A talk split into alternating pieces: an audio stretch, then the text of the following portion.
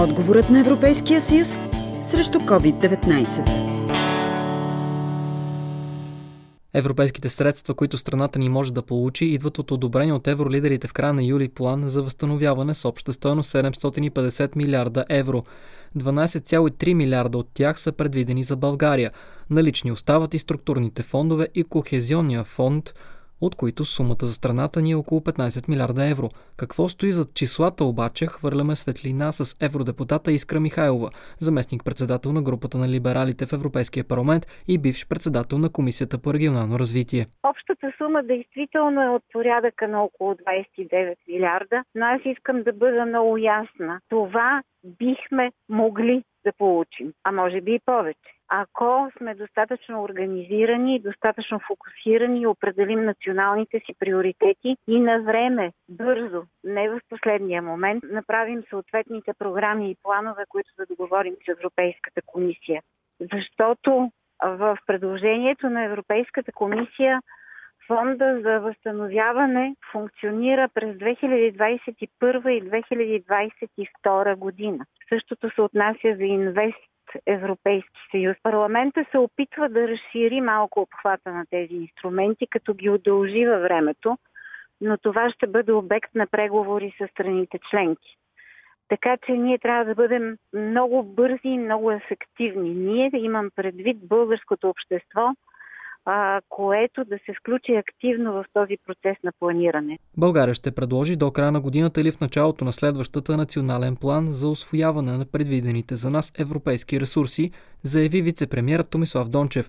Добре ли се движим с сроковете или вече закъсняваме? Колкото по-бързо, толкова по-добре. Радвам се, че господин Дончев вече говори за края на тази година, а не говори за април следващата година защото имаше изказвания преди седмици, в които той ни обясняваше да бъдем спокойни, защото крайният срок е април следващата година. Но нека да имаме предвид и това, което се случва в няколко плана. Първо, ние не сме преодоляли пандемията. Заразата, за съжаление, е в Европа. Имаме увеличение на случаите по всяка вероятност ще се наложат карантинни мерки в някои региони, които безспорно ще се отразят на економиката.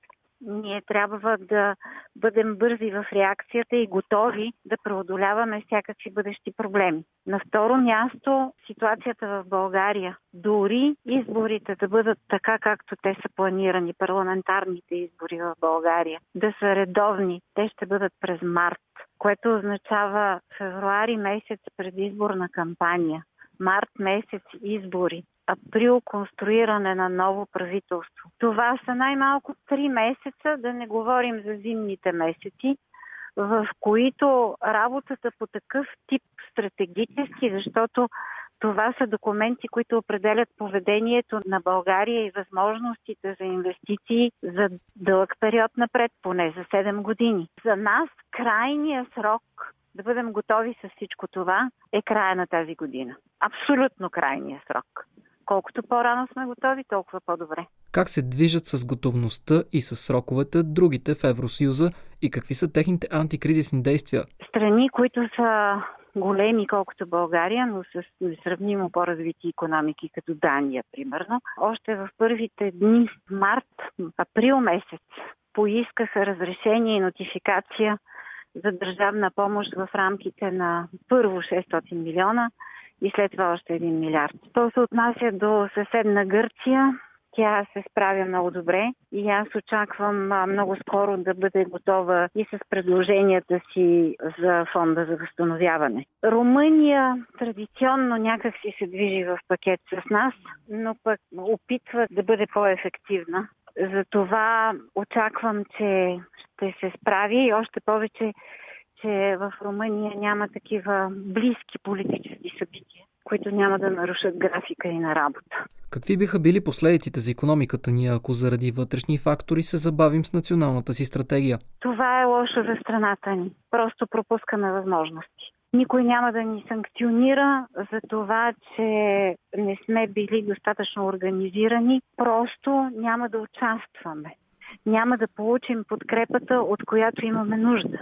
Регионите ни няма да получат подкрепа, а, инфраструктурата ни няма да получи подкрепа, малкия и средния бизнес няма да получи подкрепа, образованието ни, науката няма да участваме.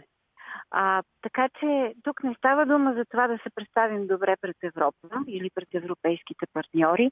Тук става дума за това да бъдем достатъчно ефективни, за да се възползваме от всички възможности, които имаме. Евродепутатът Искра Михайлова.